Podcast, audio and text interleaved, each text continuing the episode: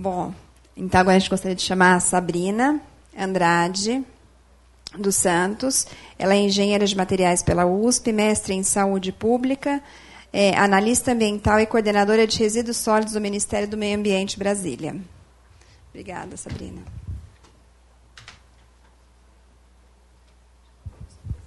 Obrigada. Bom, em primeiro lugar, eu queria também agradecer a oportunidade de trazer a nossa visão né, do Ministério do Meio Ambiente, que hoje é o responsável por coordenar a Política Nacional de Resíduos. É, hoje eu tentei focar a minha apresentação só na logística reversa, né, que é o tema aqui que eu fui selecionada para falar, mas antes de começar, preciso falar de uns últimos acontecimentos aqui do, do Ministério sobre a política, que foi essa semana a gente conseguiu aprovar a resolução CONAMA de compostagem para dar diretrizes, procedimentos e critérios para compostagem, tentando focar na segregação na fonte para melhorar a qualidade do composto. Também publicamos uma cartilha uns 15 dias atrás, também com orientações sobre compostagem, que também é um resíduo que nos preocupa muito, né, quase metade do que a gente gera, é a maior responsável né, pelos metano, pelo foco de vetores. Então, só essa notícia aí de compostagem também a gente tem focado muito o nosso esforço, né? Orgânicos, tratamento do e outras formas ali. É, o primeiro slide a gente queria eu queria falar um pouquinho para vocês os principais objetivos da logística reversa, né? Já foi bastante é, comentado, mas o que a gente quer é diminuir a pressão dos recursos naturais, né, de reaproveitar, é, usa, incentivando o reuso, a reciclagem, compartilhar a responsabilidade, apesar de ser mais difícil a responsabilidade compartilhada do que a responsabilidade estendida do produtor, como é na Europa. É, o legislador, né, não foi nem a Sabrina, ele optou pela responsabilidade compartilhada na intenção de dividir né, a responsabilidade e tentar chegar no, na divisão dos custos do transporte. E aí ele deixou a bomba aqui para a gente tentar destrinchar essa responsabilidade compartilhada pelo acordo setorial, ou termos de compromisso ou decreto. Então, ele não pôs na lei, deixou uma certa flexibilidade, porque as cadeias também são diferentes. Né? É, a dificuldade, se a gente fosse colocar na lei, né, a, como o papel de cada um na cadeia, embalagem é um caso bem especial. Né? Eu tenho fabricante de embalagem, como a Ana Paula bem falou, eu tenho envasador, aí depois eu tenho comércio, né? em outras cadeias já a gente pula etapas, né? Pneu já é bem mais simples, óleo lubrificante, então fica difícil. E ele deu uma certa liberdade para a gente, na hora de construir e regulamentar a logística reversa a gente pôr nos regulamentos, mas aí é difícil. Aumentar a eficiência no uso dos recursos naturais, que eu já falei, e ampliar a oferta de produtos ambientalmente adequados, né? nem amigáveis, não. Aí eu pus aqui um, alguma coisa de reflexão, né? que, que, que pode trazer de benefício para os municípios. No Brasil, a gestão de resíduos sólidos, né, como a Patrícia já comentou, é de responsabilidade do município, né, que tem que fazer a coleta, o tratamento e a destinação final. Isso é da lei. Né. É, então, hoje, o financiamento dessa gestão, desde o custo de coleta, passando né, pela triagem, é, é, destinação, a concessão, hoje vem a cargo do, dos municípios. Né? Alguns deles cobram uma taxa dentro do IPTU, que fica ali misturado, e aí dificulta realmente a gestão do resíduo. Né? A gente sabe que hoje tem concessionárias de, que fazem tratamento assim, muito é, na beira da falência, a dificuldade do município. Então, eu acho que todas as falas aqui, a gente tem algumas divergências, mas a unanimidade é a necessidade da gente ter uma taxa do lixo proporcional. Eu acho que isso é unanimidade para todos. E a nossa proposta da logística é reduzir um pouco o custo do município na gestão de resíduo. Ele, a gente nunca vai conseguir chegar a 100%, né? E eu gostei muito da fala da Patrícia quando ela falou quanto mais eficiente tiver esse sistema, mais desonera o município, né? E para gente, bom, depois eu vou é, é um tema que eu vou me alongando e vou tentar ser mais resumida para não passar do meu tempo. Então, aí eu copiei um pouquinho da lei de resíduos, o que, o que, que ele traz como papel do, do município. Né? Então, fazer o plano, e aí nesse plano tem que ter o diagnóstico, a situação de resíduos, o volume, a caracterização. E a gente acha que é o primeiro ponto para qualquer gestão de política pública. Se eu não tenho planejamento, eu não adianta eu tentar pensar no aterro. Se eu não sei qual o tipo de resíduo, quanto é gerado. Então, a primeira coisa, a gente tem que fazer o diagnóstico, a gente tem que quantificar, tem que planejar. E aí, nesse planejamento, vem o orçamento, o custo, o transporte, tudo vem do planejamento. É, o outro ponto que eu destaquei aqui é a identificação dos resíduos sólidos que estão sujeitos à logística reversa e a planos de gerenciamento específico. Então, assim, o município precisa nos ajudar. Nós, ali no Ministério do Meio Ambiente, a gente traz as diretrizes no acordo setorial, mas eu não conheço a realidade na ponta, é onde, onde vai realmente funcionar. E não tem como, porque o Brasil é muito diferente. Então, a gente traz as diretrizes. Nós estamos agora num processo de indução aos estados para ter os seus termos de compromisso, que é para regulamentar esse acordo dentro da sua área de atuação, estimular a gestão compartilhada, né, consorciada, porque a gente, para a gente também tem essa preocupação, como que uma entidade gestora vai negociar com todos os municípios. Então, a gente começa lá de cima, criando uma gestora, negociando com as associações. Aí nós estamos tentando induzir os estados para que depois a gente chegue no município. Então, é uma construção um pouco lenta mesmo. Né? O sistema de logística reversa, ainda mais com a dimensão territorial que a gente tem no Brasil. E hoje o custo, né, como a Ana, Paula já comentou, do transporte é o maior problema da logística reversa. E a gente, como ministério, não pode dizer qual a percentual do transporte fica para cada um. Fica entre a negociação deles. Algumas cadeias criaram uma entidade gestora para poder fazer todo esse gerenciamento, compartilhar o custo e aí cada fabricante, importador ou comerciante ele paga um valor para a entidade gestora proporcional ao que ele coloca no mercado. A gente não conseguiu induzir esse sistema para o caso de embalagem em geral que eu vou falar um pouquinho mais para frente.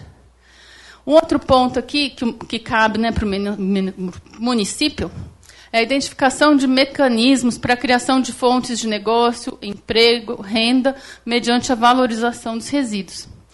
E a parte mais importante, que é também a mais difícil, é descrição das formas e limites da participação do poder público local na coleta seletiva e logística reversa. Aí é o problema todo jurídico, o impasse né, que a gente tem. E a gente não consegue chegar nisso se os municípios do Estado também não nos ajudarem. Eu não vou conseguir, num acordo setorial, fazer essa limitação.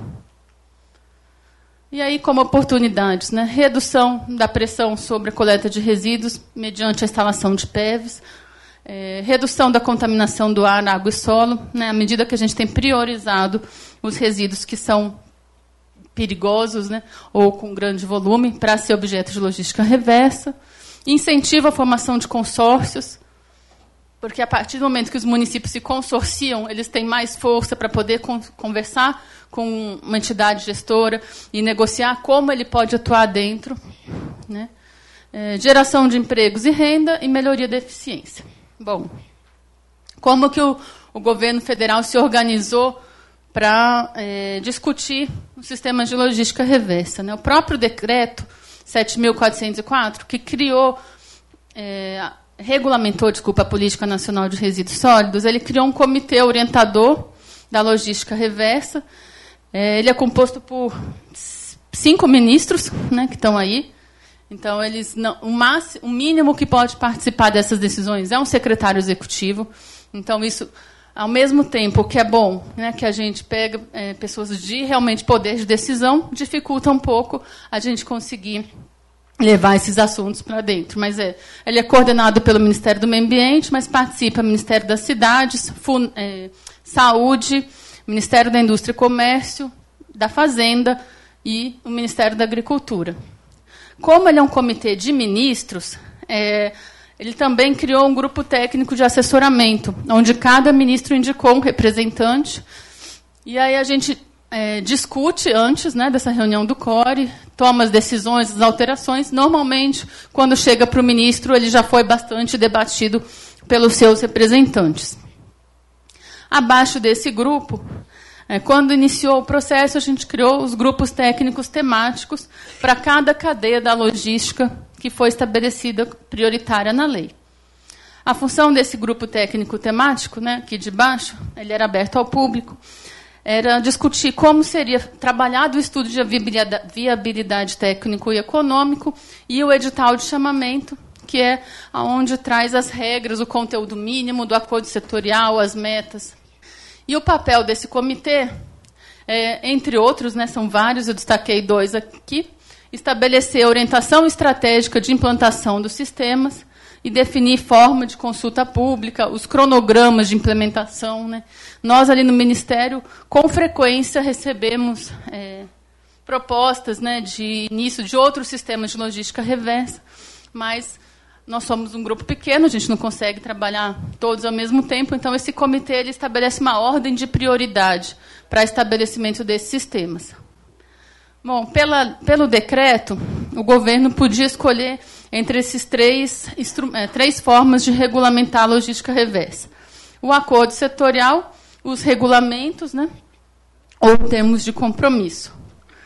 É, a decisão do governo, né, até o momento, era começar pelos acordos setoriais, né, por ser um instrumento democrático, participativo, para a gente poder ouvir é, o setor empresarial também, entender as dificuldades, tentar já se antecipar aos problemas, destravar os nós, mas, ao mesmo tempo, ele nos restringe um pouquinho, né, porque, como é um acordo, eu não consigo impor né, como um decreto. Mas é o que a gente tem discutido. É, já está é, numa fase no gabinete do ministro a primeira proposta de decreto, que é para o setor de medicamentos. A gente realmente não conseguiu avançar nas negociações e nós vamos propor para que as negociações sejam encerradas e, e para a parte de um decreto que é o regulamento. É, esse comitê também ele publica algumas deliberações é, que visam a facilitar o disciplinar nos processos de logística reversa. Hoje já são 10 publicadas, tem a décima primeira para sair nas próximas semanas, que ele vai, tá, vai trazer diretrizes estratégicas. Né? A gente, nessa, nessa deliberação, nós estamos induzindo a formação de gestoras, nós estamos tentando deixar mais claro o papel do grande gerador na logística reversa e também vamos tratar do efeito vinculante. É, Desses três pontos, né, só para tentar deixar de forma mais clara, mais breve, o grande gerador, a dificuldade que a gente teve nas negociações do, dos acordos setoriais, dos primeiros, a gente sempre focou os acordos na pessoa física. Então, muitos deles eles estão é, estruturados com pontos de entrega voluntária, onde o consumidor pode deixar o seu produto descartado e o comerciante leva para reciclagem ou entrega para o fabricante para dar é, o devido tratamento. Mas aí, e o grande gerador? Né? O grande gerador, de alguma forma, ele vai pagar por esse produto, porque o custo, né, como a Ana Paula falou, ela vai acabar embutido no preço, não tem jeito. E isso é, é, natural, a gente tem que corrigir essa externalidade negativa. Né? Enquanto esse custo que existe, a partir do que o fabricante é obrigado a reciclar, ele tem que colocar e vai regular o mercado mesmo. A gente quer passar, né, relembrando, de consumidor, do, de contribuinte pagando a conta para o consumidor, para que seja mais justo e proporcional. E, e aí, a gente pensando o que, que a gente pode fazer com o grande gerador no acordo setorial. É, o grande gerador ele não pode usar um ponto de entrega voluntário que a gente pôs para uma pessoa física, porque o volume dele é grande. Então, um ponto de entrega nunca ia conseguir receber. Então, a nossa ideia daqui para frente é tentar negociar uma forma para que o grande gerador, que já tem um volume maior, consiga negociar com uma gestora. Porque eu, como pessoa física, eu não tenho como negociar pra, com a Reciclanip, com a Abvidro, né? Mas, assim, a partir do que eu tenho um volume grande, eu consigo fazer um contrato, eu, eu consigo ver uma forma, ó, vou deixar num ponto de consolidação, vou negociar com no meu edital de compras. Né? Então, nós estamos tentando disciplinar qual é o papel do grande gerador na logística reversa, já que ele não está muito claro nos acordos setoriais. Né? E ele não está claro por causa disso. A gente foi priorizar quem tem mais dificuldade para destinar o seu resíduo. O efeito vinculante é, é a questão de dar isonomia para todas as pessoas da cadeia. É, a gente foi procurado por por várias empresas, associações, durante as negociações dos acordos, é, da preocupação deles de assinar um acordo setorial, pôr o CNPJ deles exposto para fiscalização e as outras associações ou empresas que não, não assinaram. Eles não precisam fazer nada? Então, a nossa proposta vai vir nessa deliberação estratégica é que todos são obrigados a fazer, no mínimo, ao que está no acordo setorial independente de ter assinado ou não, ou propor uma outra forma de logística reversa. Um termo de compromisso, um outro instrumento. Ele vai ter que fazer. É, aí eu fiz um quadrinho, o resumo das cadeias de logística reversa que vieram antes da lei, algumas delas por resolução CONAMA, né, como o Dr. Lute falou, com exceção de embalagem de agrotóxico, que é lei e decreto, então ela é muito mais forte do que uma resolução CONAMA. E aqui, assim, uma observação que eu tenho para fazer. Não é o tipo de instrumento que dá eficiência a uma cadeia da logística reversa. É o que dá é, é maturidade da cadeia. Então a gente vê, né, como foi elogiado agrotóxico, por exemplo, ela começou em 2000. Ela não se estruturou ano passado, né? É, óleo lubrificante em 2005. Então ela já teve mais tempo de maturação. E um outro coisa que faz a diferença é os produtos que têm um valor agregado para a reciclagem, que têm interesse econômico. Bom, agora um resuminho para vocês do que está é, em negociação depois da lei. Embalagem plástica de óleo lubrificante foi o primeiro acordo que nós assinamos. Ele já teve três relatórios entregues, dois deles estão é, esperando só umas revisões é, de português porque a gente adotou uma política no Ministério que a gente só publica um relatório depois que a gente aprova. É, lâmpadas fluorescentes é, foi o segundo acordo, né, publicado em 2015. Eles entregaram, semana passada, o segundo relatório. Eles tiveram um atraso é, na implementação por dois problemas graves. Né? Um foi uma dificuldade de aprovação pelo CAD da entidade gestora que era responsável por gerenciar isso. Eles estavam entendendo que era formação de monopólio, concentração, e a gente interviu, então atrasou um pouquinho. E o outro atraso foi sobre aquele controle prévio à importação, que o doutor Lute também comentou, né? É, dificuldade do governo assim, de articular quem poderia fazer, como regulamentar, né? já que 95% das lâmpadas são importadas. É, a gente, no início, tinha proposto é, que, que, fosse um controle a posteriori, né, o setor não concordou. Então, para ser esse prévio a cada licença de importação, a gente ter que analisar, teve um esforço muito grande do governo.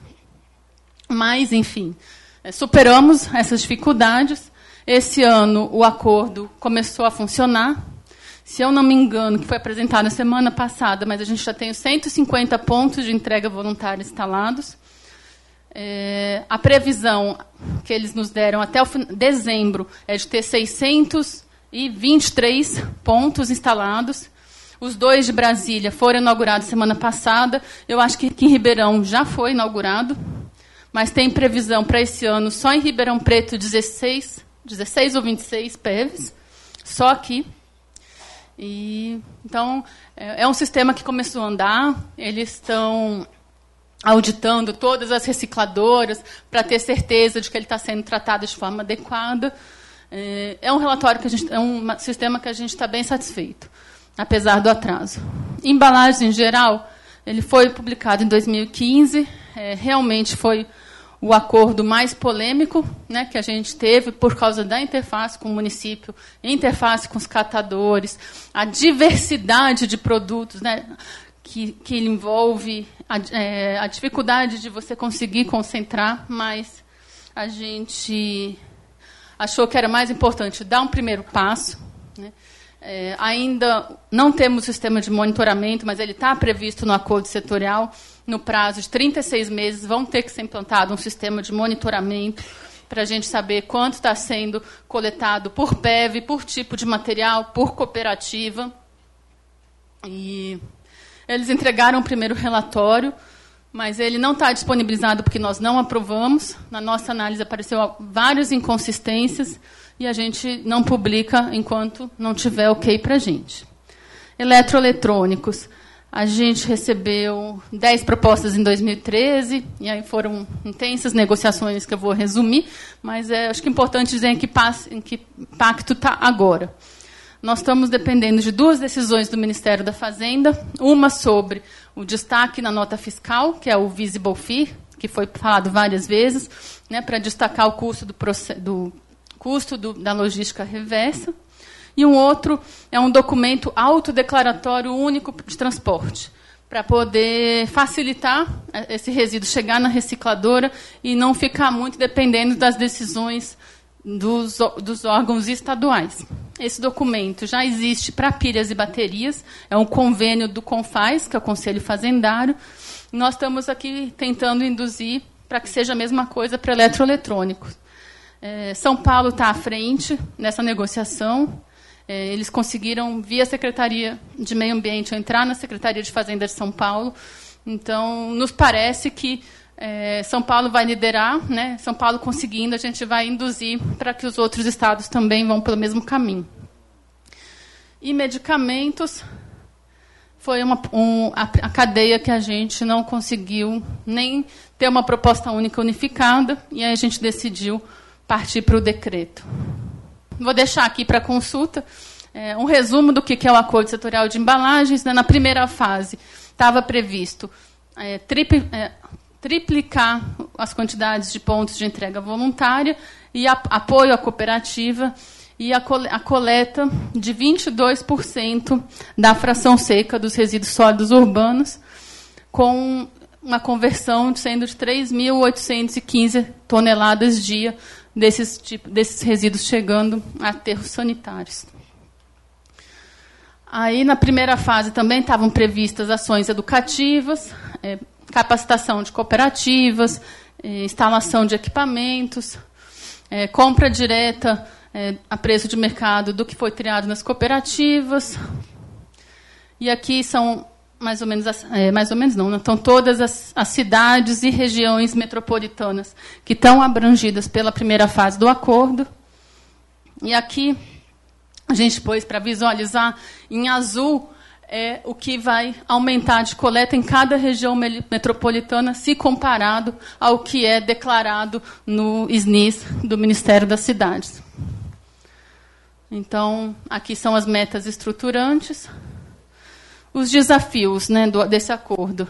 É, como detalhar a operacionalização dentro do município, né, aquilo que eu conversei com vocês, em nível nacional. Na primeira fase, não tinha condições da gente detalhar. Né, talvez isso é, seja uma possibilidade para a segunda fase, dimensionar as demandas de reciclagem, é, incorporação de ações sobre o ciclo de vida do produto, incentivando a produção de embalagens é, com maior facilidade e menor custo de reciclagem.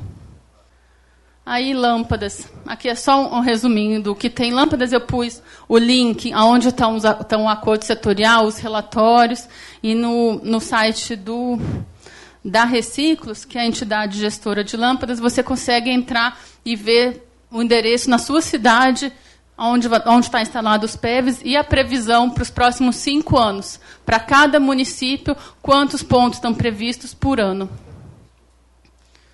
É, aqui é uma, é uma listagem né, de quantos pontos estão previstos para o primeiro ano. Então, a gente vê aqui Ribeirão Preto, 21 pontos para esse ano.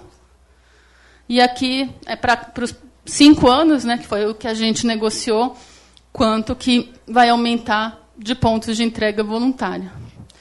E aqui, só para finalizar, é alguns números para mostrar como tem evoluído a logística reversa desde a publicação. Então, óleo lubrificante foram coletados, na verdade, a 2015, eu errei ali na hora de atualizar, 445 milhões de litros, só em 2015. Pilhas e baterias, 1.297 pontos de coleta. Já foram coletados 12 mil toneladas desde 2010. Embalagem plástica de óleo lubrificante. Foram recolhidos só em 2015 4.705 toneladas de embalagem. É o acumulado desde 2005, 20 mil toneladas de embalagem. É, lâmpadas, aqui a meta é a coleta até 2021 de 54 milhões de lâmpadas. É, pneus recolhidos em 2015, 518 mil toneladas de pneus.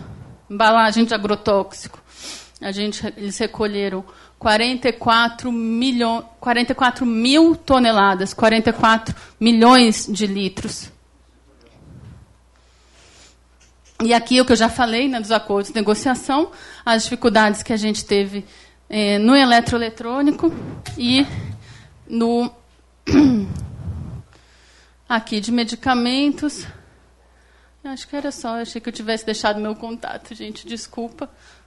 Mas meu e-mail aqui, já que eu não deixei na apresentação, é sabrina.andrade, arroba MMA, de Ministério do Meio Ambiente. Então, obrigada, gente.